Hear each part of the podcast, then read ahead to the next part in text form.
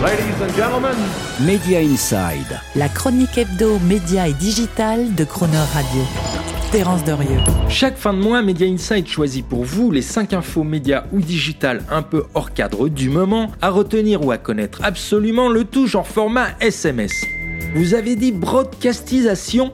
Oui, broadcastisation. C'est le dernier mot inventé et à la mode sur toutes les lèvres des analystes de la planète du streaming média. Un néologisme pour désigner le mouvement stratégique des services de streaming qui sont en train d'intégrer progressivement tous les attributs de la bonne vieille télévision linéaire. Diffusion de compétitions sportives ou même de concerts, y compris de hard rock comme bientôt Metallica sur Paramount+, émissions de flux en direct live à l'image de Dancing with the Stars sur Disney+, programmation hebdomadaire des épisodes au détriment du binge complet de saison, jusqu'à l'intégration d'écrans publicitaires au milieu des programmes, comme le fait n'importe quel télé commercial. Une broadcastisation des streamers, donc, à faire mentir Reed Hastings, le PDG de Netflix, et sa prédiction réitérée encore récemment de la mort définitive de la télévision linéaire dans 5 ou 10 ans. Il y a GAFA et GAFA. C'est ce que nous révèlent les marchés boursiers qui nous apprennent qu'au moins du point de vue de leur capitalisation boursière, il n'est plus possible de mettre tous les GAFA dans le même sac. En effet, Apple pèse désormais en bourse à lui seul autant que Google, plus Amazon, plus Meta, soit quelques 2300 milliards de dollars. Une conséquence directe du piège tendu précisément à ces trois leaders de la tech et à leur rente publicitaire par Apple avec son système imposé de consentement App Tracking Transparency. Média? Connais pas.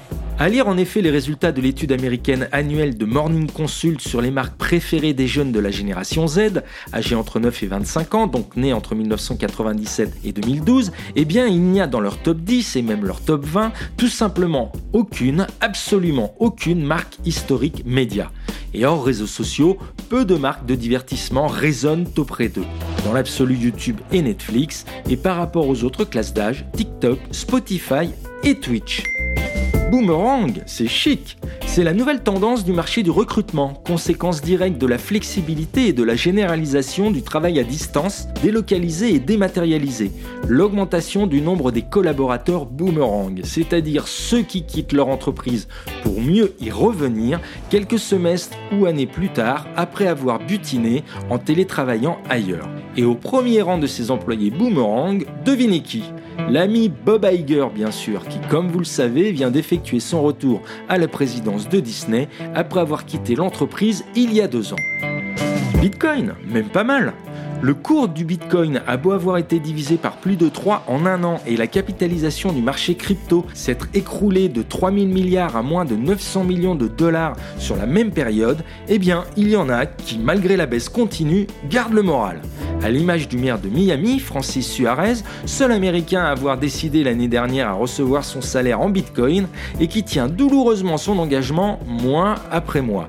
Ou à l'instar du président du Salvador, Nayib Bukele, qui continue d'enfoncer son pays dans la crypto-monnaie en déclarant la semaine dernière que son pays allait continuer à acheter du bitcoin tous les jours.